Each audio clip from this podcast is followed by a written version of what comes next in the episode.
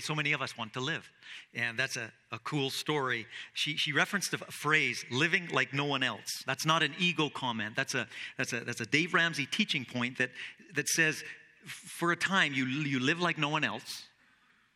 Save, get out of debt, all those things, so that later you can live and give like no one else. I, I love it.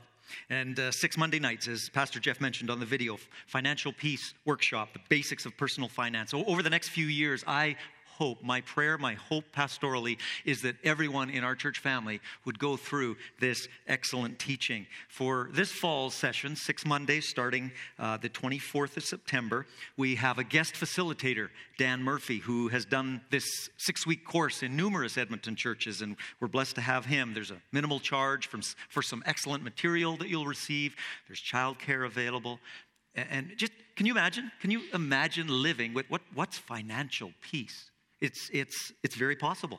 It is very possible, uh, but it takes some intentionality. So take the step of signing up online or call the church office, or September twenty-third, our small group sign-up Sunday for the fall. Don't miss that, and you can have opp- you have opportunity to uh, to sign up at that point as well.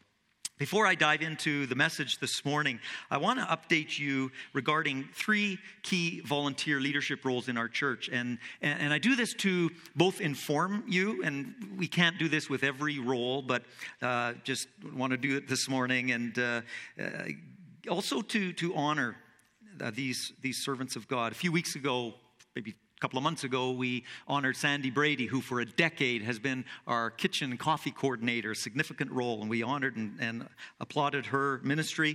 Uh, Jayden O'Connor has stepped into that role, and we thank her for that, just bringing some some good ideas and uh, holistically and church-wise, some of those touches out on the front step there that we noticed, the benches and the pillows have stayed there all summer.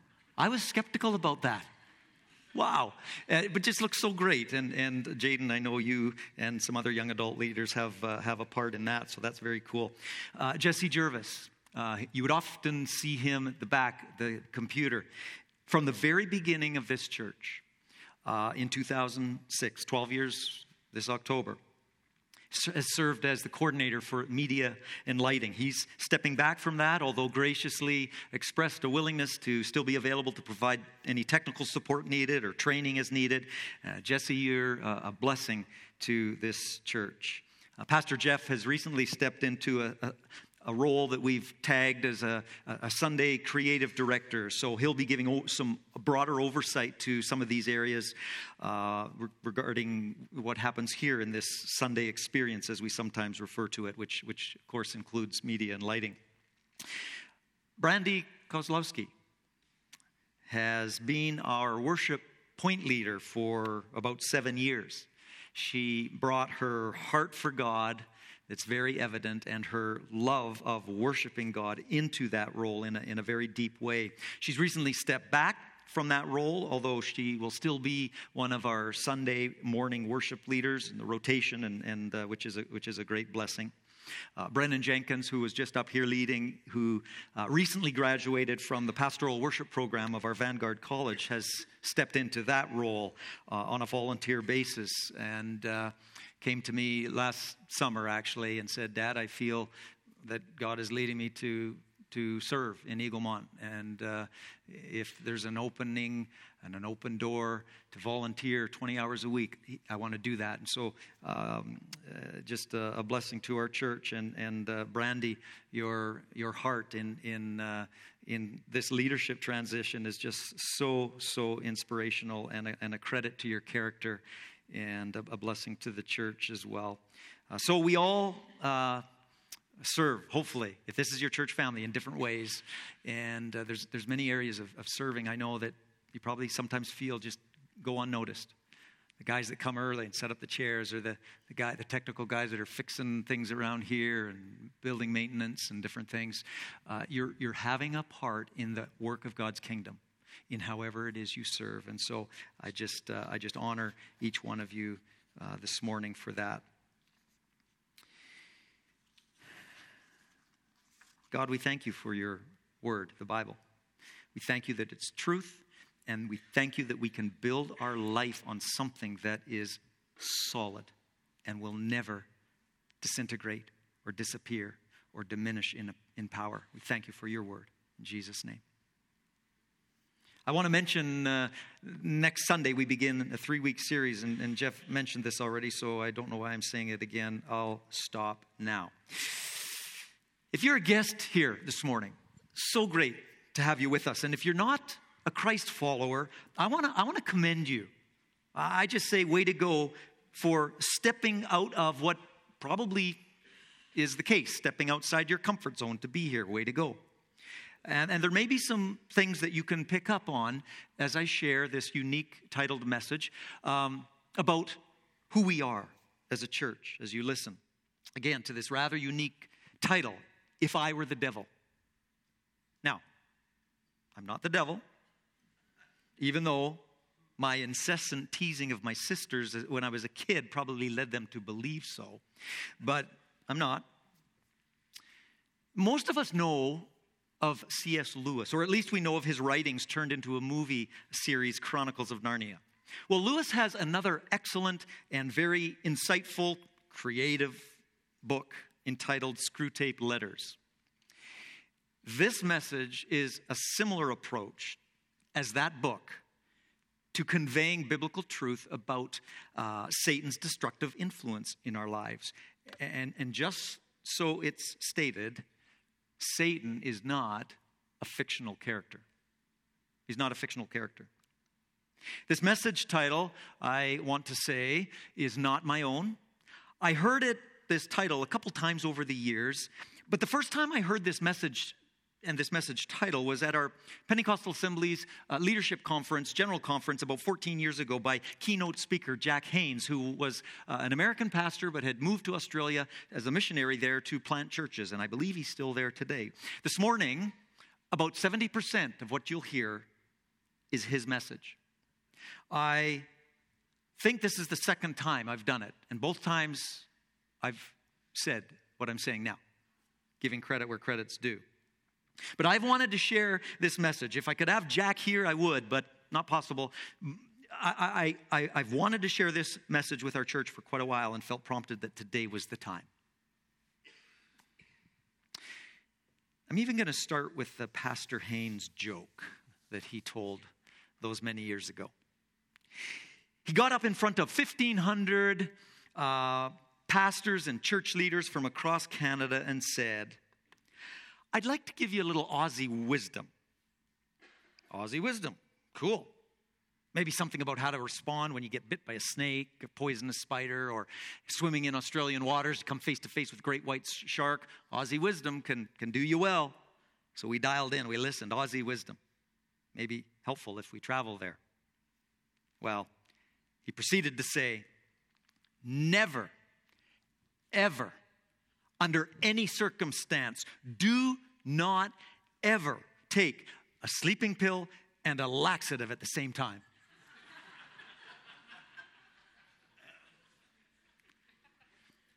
Now, I have a fairly explorative personality.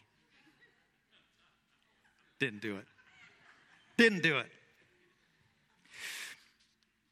If I were the devil,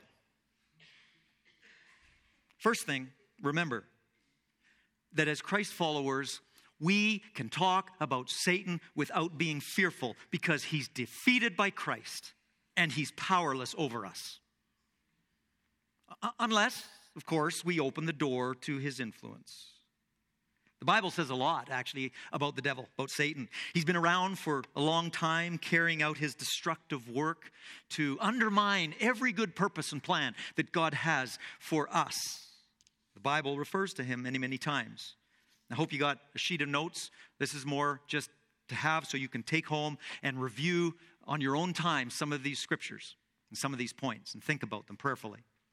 But we read in Isaiah fourteen. Are the slides on the screen? Yep.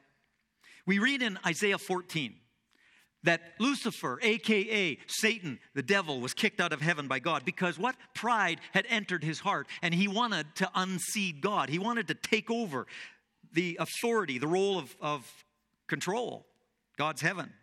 That's the origin of the, every battle that we face today.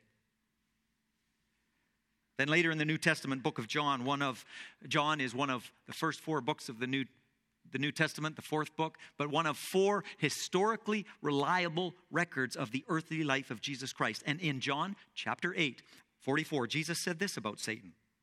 He was a murderer from the beginning. He was, he has always hated the truth because there is no truth in him. When he lies, it is consistent with his character, for he is a, a liar and the father of lies. Oh, I wish Jesus would have been more straightforward there. Huh. Jesus nailed it. That's who Satan is. And then in the New Testament letter written by the very first Christian, Christian missionary, uh, the Apostle Paul. Apostle just means sent one. Paul is a guy who wrote under God's direction, the Holy Spirit's leadership, about half of the New Testament. Well, in Second Corinthians, Paul says to the Christ followers, this letter was sent to the Christ followers in the city of Corinth. Good name for the book, Corinthians. He says that Satan has blinded the minds of those who don't believe. They are unable to see the glorious light of the good news. And Satan works hard at this. He does. And that's where that's where prayer and that's where our personal life witness as Christ followers is so very important, with the enablement and the power of the Holy Spirit working through us as we as we live our lives and, and, and endeavor to show and share the good news of Jesus Christ in our daily life. Same author, different part of the book, Second Corinthians chapter eleven. Paul talks about deceitful people who disguise themselves as apostles of Christ. And then he says, but I'm not surprised, even Satan dis- disguises himself as what? Some of you know it, an angel of light. And he does. So be aware. Revelation twelve refers to the devil as one deceiving the whole world. Ephesians six talks about putting on the full armor of God. There's a, there's a soldier analogy there that we don't, don't have time to get into, but uh, verse eleven, put on the full armor of God so you can take your stand against the devil's schemes. We're being warned. We're being made aware by God's loving word. He does have schemes against you, against me. There's a reason that the Bible addresses the deceptive character of Satan so many times, because God does not want any of us to be deceived, destroyed, or distracted, for those of us who are following Christ. Doesn't want that for anybody. So, if I were the devil, from my time in heaven, however long that was, as an angel created by God originally, I would know that God cannot lie. Numbers twenty-three nineteen. In my, in my shriveled up little heart, I would know that God's word always comes to pass and that he always speaks the truth. I, I would believe it. I would believe that. But I would do everything I could to make you not believe it. I would try to make you think that you cannot rely on what God says in his word. If I were the devil, I would also know that what God says about my future is true in Revelation twenty, and that there's nothing I could do about it. So I would do all I can in the relatively short time I have to disrupt and destroy every good plan and purpose that God has for his human creation. I would work hard at this if I were the devil, because I know, I would know that my time is limited. If I were the devil, I would focus my assault on at least six things. Here we go. If I were the devil, I would marginalize missions in every church that would listen to me. And by the way, missions is the activity that God calls every Christ follower to, of lovingly sharing God's good news message around the world. But if I were the devil, I'd work to be sure that every church, in every church, missions is taken off the main page. I would try to get churches to, to categorize missions, you know, somewhere over in the corner beside the, the, the women's quilting group or something. Now, we don't have one of those. If this was church in the seventies, we just may. But you, you understand what, what I'm saying. If I were the devil, I would do all I could to keep missions from becoming a priority in every church. I'd, I'd be okay with pastors leading missions programs, but I would not. And I would do everything I could to keep pastors and other leaders from having a missions passion. I would be okay if Christians had a missions awareness, but I would not want um, Christians to have a missions commitment, and I would do everything I could to keep that from being the case. Friends, there was a there was a period in church history of about three hundred years where missionaries were not sent out because the priority of the church was to keep the doctrine pure. If I were the devil, I'd think those were good years in that way.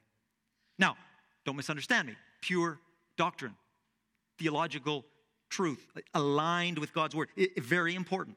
But if we don't have God's heart for people who are spiritually lost, that's, that's the death knell of the Church of Jesus globally. If I were the devil, I would deceive Christians into thinking that mission Sundays are boring. I would try to keep you from praying for spiritually lost people across the street or across the sea. I would deceive Christians into thinking you can't afford to give to missions. The more you give, the more you're going to lose is would be my would be my uh, argument, my position. I would work to convince you that going in missions is just a waste of time if I were the devil. If I were the devil, I'd look around at some resourced churches and Christians in North America and think that I'm doing a pretty good job of this. Secondly, if I were the devil, I'd get Christians to focus on temporary things, not on eternal things. Now, you've got to understand, whether you're a, whether you're a Christ follower or not, it's very easy, isn't it? Marlo speaking now. It's very easy to focus on things in this world that That won't matter after life in this world is over. And so if, so if I were the devil, I'd, I'd, I'd work this. I'd whisper in your ear, come on, right now is all you have, man. Why bother thinking about eternity or eternal things? That's such a long ways off. Come on, you deserve to enjoy life now. If I were the devil, I try to keep you from understanding what Paul wrote in Second Corinthians four about the importance of having our primary focus on what is unseen and eternal rather than what is seen and temporary. If I were the devil, I'd get as many Christian books and podcasts talking about how I can improve my life. I'd get Christians focusing on me and now and not on others and eternity. That's what I'd do if I was the devil. Thirdly, if I was the devil, I would mislead you into believing that the purpose of prosperity is to enjoy your life more and make your life more comfortable. That's what I do.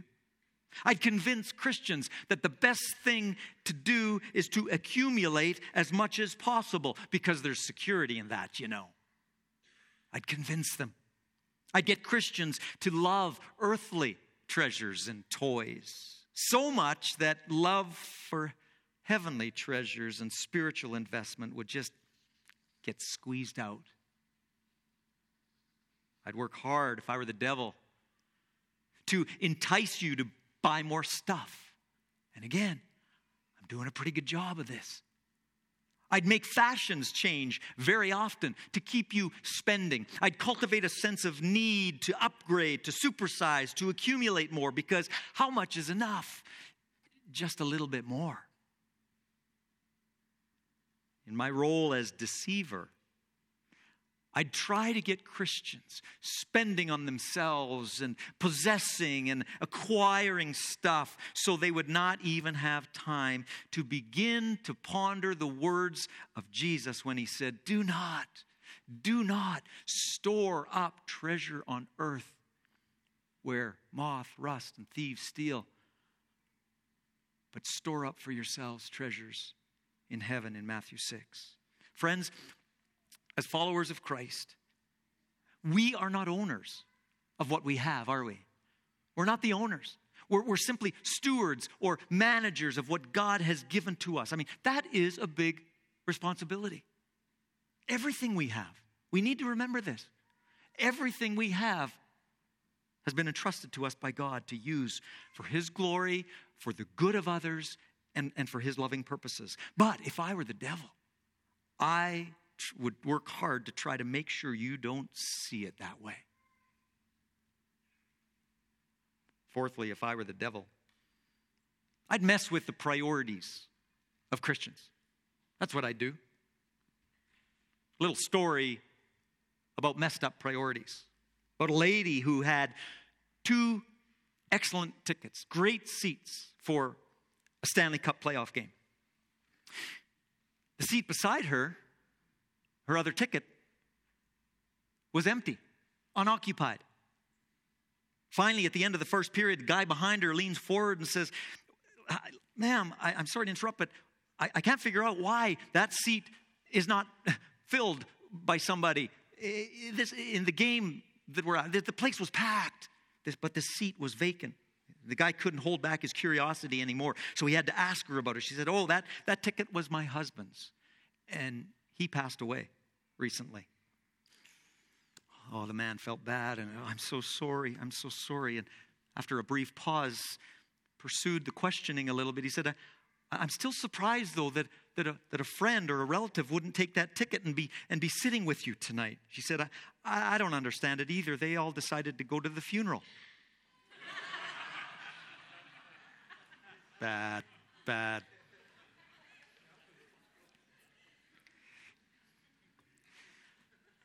Messed up priorities. If I were the devil, I'd have misguided priorities as one of my top agendas for you. I would do everything I could to keep you from one of God's top priorities for His followers. I would do all I could to keep you from gathering together for prayer. Because as the arch enemy of God, prayer scares me a lot.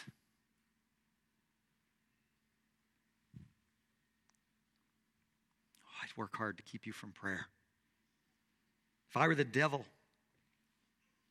I'd deafen the ears of Christians to the sound of a ticking clock. I'd work to make you think you have lots of time to turn the corner on that temptation that you so often fall to. You've got lots of time to reach your neighbor for Christ, or you've got lots of time, I would convince you, I would try to convince you uh, that you've got lots of time to mend that broken relationship. I'd tell you that there's lots of time to get to those changes in your life. Start next month, or start in the new year. Make, make it your New Year's resolution. Do it then. Sadly, too many people who have believed this lie about God's priorities for life, before you know it, their seventy or eighty-year-old self-focused life is over, or sometimes much sooner than that. If I were the devil, I'd try to keep Christians from noticing Psalm thirty-nine four that says, "Lord, remind me how brief my time on earth is." If I were the devil, I'd try to minimize Jesus' priority for sharing His good news message. I'd work to convince Christians that time in this world is an inexhaustible resource, so that God's main priority, the Great Commission, would be downgraded in our minds to merely a mediocre option. And if you're not aware, the Great Commission was a statement by Jesus to His disciples just before He miraculously ascended back to heaven. And He just said, "Go, share my good news all around the world." That's it. That's a Great Commission. Marlowe's paraphrase, but that's a Great Commission. If I were the devil, I'd mess with that. I'd mess with that being a, a top priority for any Christian. I'd do everything I can to interrupt it, to stop it, to hinder it. If I were the devil, I'd also mess with the priorities of Christians so that they'd get to the end of their life and realize that they somehow didn't get around to doing everything they could to reach the world for Christ. And then I'd begin again with the next generation, building on the wonderful example of the previous one. Fifthly, if I were the devil, I would make it a priority to distort the thinking of Christians about the church. One of the ways I'd accomplish this, if I were the devil, I'd make you think the church is all about you. That's what I do. I would make you think, do everything I could. If I were the devil, I'd try to make you think the church, the most important thing, is what you get out of it. I, I try to make it so that your primary focus when you go to church is what you'll receive. I'd get you to focus on self-centered questions like, will anyone notice that I'm there? Will I like the music? Will I like the preaching? Will it be funny enough or engaging enough? Are my needs being met? Am I being fed? Who's including me? Is my voice being heard? Heard. There's, there's lots of questions that I would plant in your mind if I were the devil. My Christian friends... Marlo speaking. What about the person that God wants you to encourage when you're in the gathering like this? What about the single mom that God wants you to go over to and, and encourage and pray for and, and, and, and give a, a grocery card to? What about that student that you could be a, a, a positive influence example of uh, upon for, for showing your openness and your love for God's word? What about the ministry of greeting or teaching children, uh, whatever it is, to, to help make the gathering all that it can be for others? If I were the devil, I'd try hard to keep you that to keep you from thinking about the Sunday gathering through a serving and selfless lens. I'd make Christians think that Hebrews ten twenty-five is merely a weapon that pastors use to make people feel guilty when it says, let us not neglect our meeting together as some are in the habit of doing, but encourage one another. And that happens when we're together. If I were the devil, I'd try to make you believe that meeting very consistently with other Christians isn't all that important, especially in the day of podcasts. Come on. I'd work hard to make you believe that there's no spiritual risk to decreasing your connection with your church family, with the body of Christ. I'd, I'd try, if I were the devil, I'd try hard to see that you fill your calendar with things that make it difficult for you to build that consistent pattern of gathering together with your church family for yours and their spiritual well-being.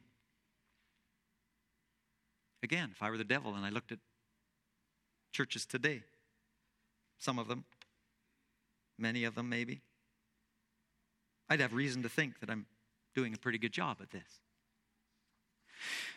If I were the devil, I'd work hard to minimize the value of Christian community in your mind. I'd make you think you can figure out all of life's stuff on your own because, because you've got the internet. Huh. Marlo speaking.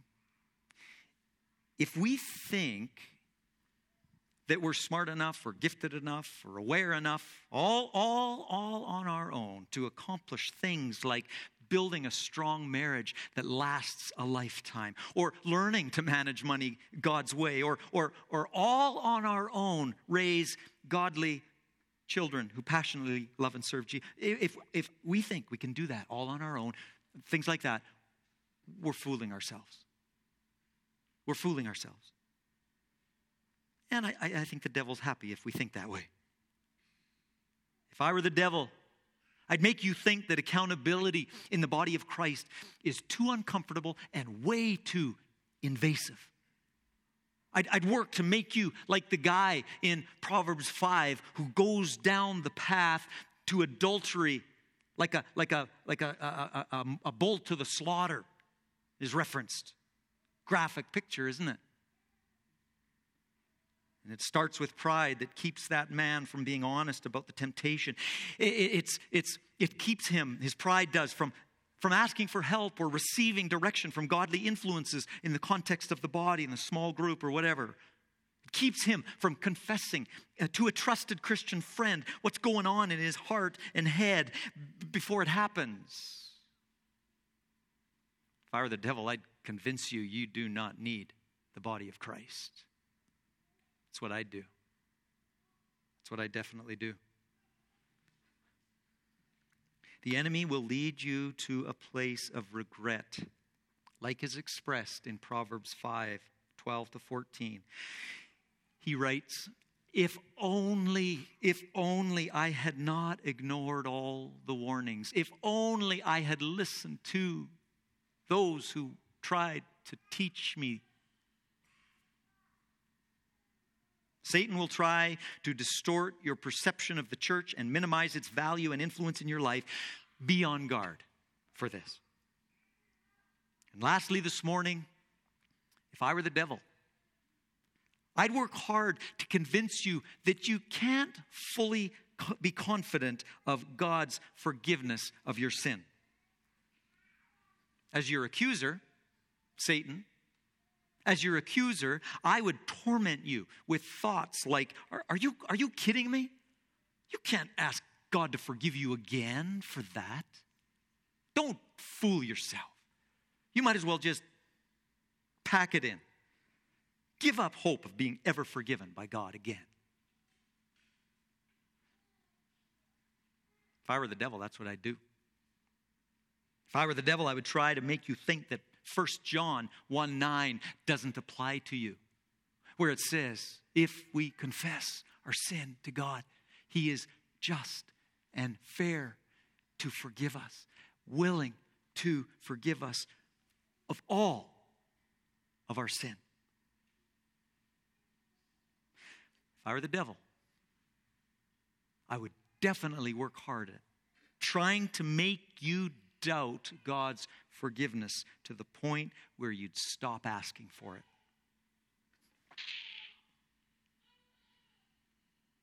If I were the devil, these are some things that I would do.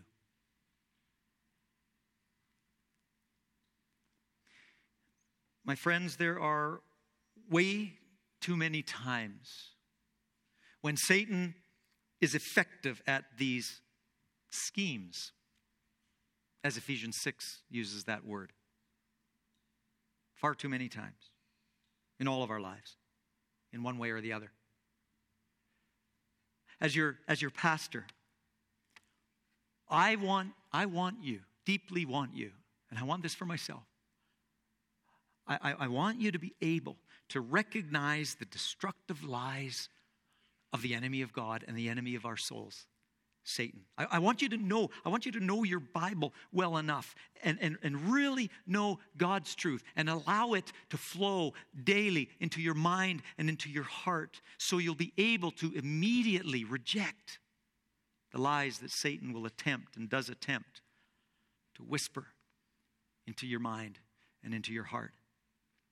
I, I want for all of us to embrace God's truth in His Word and and about, about every aspect of life, so, so that Satan's, call it, three-dimension assault will have no influence on our life. His three D assault: deceive, destroy, distract. And could step into a fourth dimension: discourage. So if you're a Christian, here's the truth. Do you know it? It takes a lifetime.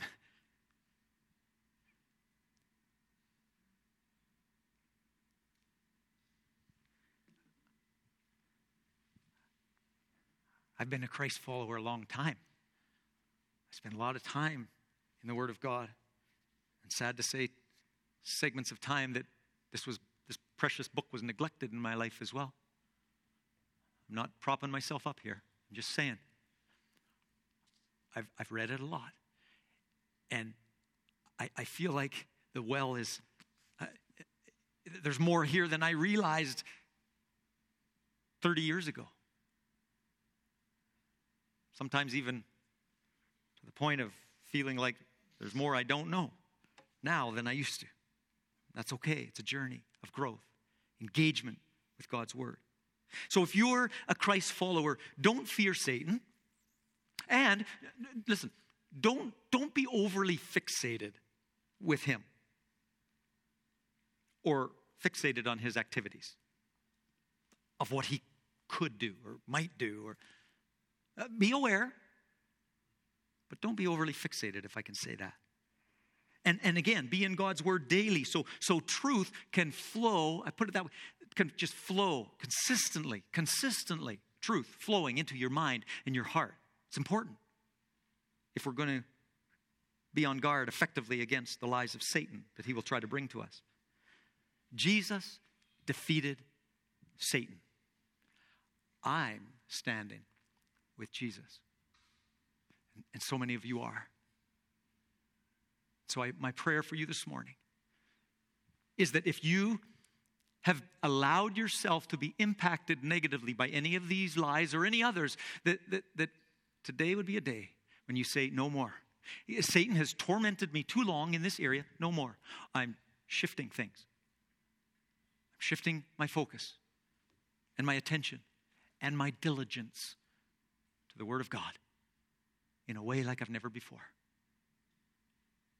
I pray that for you. There's others of you that may be on a journey of seeking spiritual answers to life, and you're trying to connect the dots on what it means to be a Christ follower. For you, this, this whole deal starts with understanding and responding to, to, to at least three biblical truths about how to connect with God relationally. They're on the screen there. First of all, to be able to acknowledge that Jesus Christ died for you, and in doing so, took upon himself the penalty for sin, which was death, so you wouldn't have to die, which just simply means separation. Death is. So you and I would not have to be separated from our Creator for eternity. Jesus stepped in, became the bridge between us and a holy God. There's nothing I do. I just place my faith in what Christ did for me there. And then you invite You invite God to be the forgiver of your sin and the leader of your life. And then you commit, you determine to obey God and to, to know and obey His word as, as He begins to establish His good plan in your life as you're now in relationship with Him. That's what becoming a Christian is. It's not signing on the dotted line in some institution or church or, you know, the body, of course, as we just said, is important, but you're, you're a Christian, a Christ follower, a disciple of Christ, a learner of the way of Jesus in relationship with Him because you choose to step into that relationship. And for some of you, today could be your day. If that's not where you are, but you want to be, the Bible says that as you make that commitment, as you look God's way and you make that kind of commitment, surrender your life to Christ, receive His forgiveness, begin to walk with Him. Doesn't mean you're going to be perfect. None of us are. But you know what Luke fifteen says? It says there's a party in heaven when, when, you, when people come to Christ. There's a, there's a party, and the, the angels celebrate, and, and so do other Christians. I'd love to have some of that celebration this morning, not by pointing anyone out, By, by you allowing me to pray for you in these significant moments right now as we close, as we transition in just a moment. So I'm going to ask everyone just to bow their heads, close their eyes. So Christians, just pray for people right now who, who may be in this place of, of making a decision about the most important thing that you could ever make a decision about, right? This, this stuff.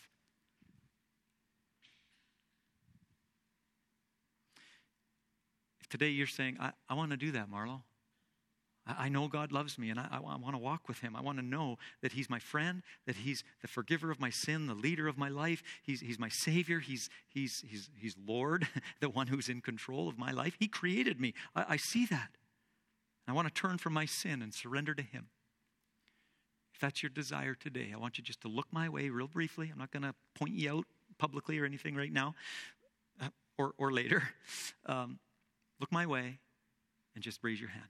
Marla, I want to I want to respond to Christ's invitation and step into a relationship with Him today. Is there anybody in this place that would want to do that? I want to give you that opportunity as we close. I, I just wouldn't be right if I if I didn't give you that opportunity today. Is there anybody that would like to make that commitment to Jesus Christ today. Thank you. See that hand, young man? Way to go. Way to go. Anybody else? Wait for ten seconds more.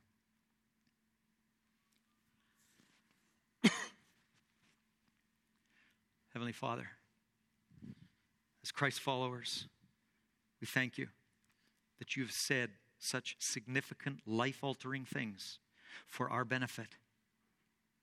May we tap into that through your word, Lord, and not be influenced by the lies of Satan anymore, because he is defeated by Jesus Christ already. We place you on, as, as it were, on the throne of our lives, Lord. And you're the influence in everything and for everything about our lives, Lord. We confess that. We ask that. We declare that. We want that. Pray that in your own words right now, Christian friend. Jesus.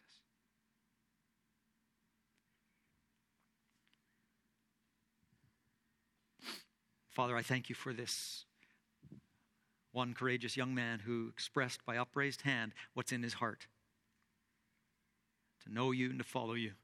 To walk in relationship with you. God, I thank you for his life. Thank you that you love him so much.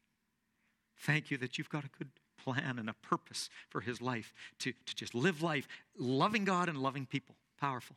Help him to engage in that, Lord. May he solidify his relationship with you in the days and weeks ahead through your word and through the body of Christ, through prayer. I give you thanks in Jesus' name. Amen.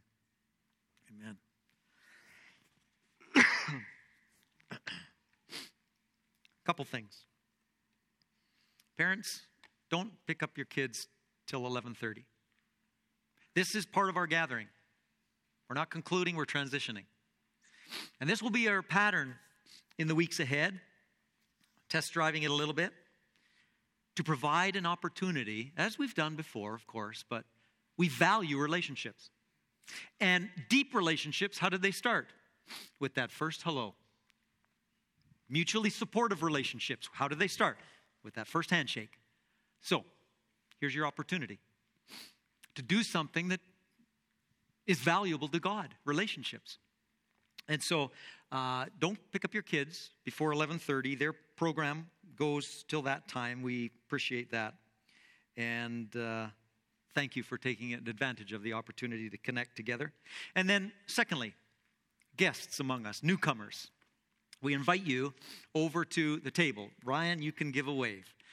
And you can meet Ryan, and his wife Amber might be there as well. But you can move, uh, make your way over to that table. And that's just a little opportunity for um, connecting and welcoming you. We'd love, we'd love to meet you and uh, help provide you with information or answer questions or, or commit to find the answers to questions you might have about Eaglemont Church. So guests, newcomers, uh, take advantage of this opportunity this morning. God bless you. Have an awesome week. And as we go, Christians, we're going representing Christ in our world. We're for people. We're for Beaumont. We're for our community. Let God use you. God bless you.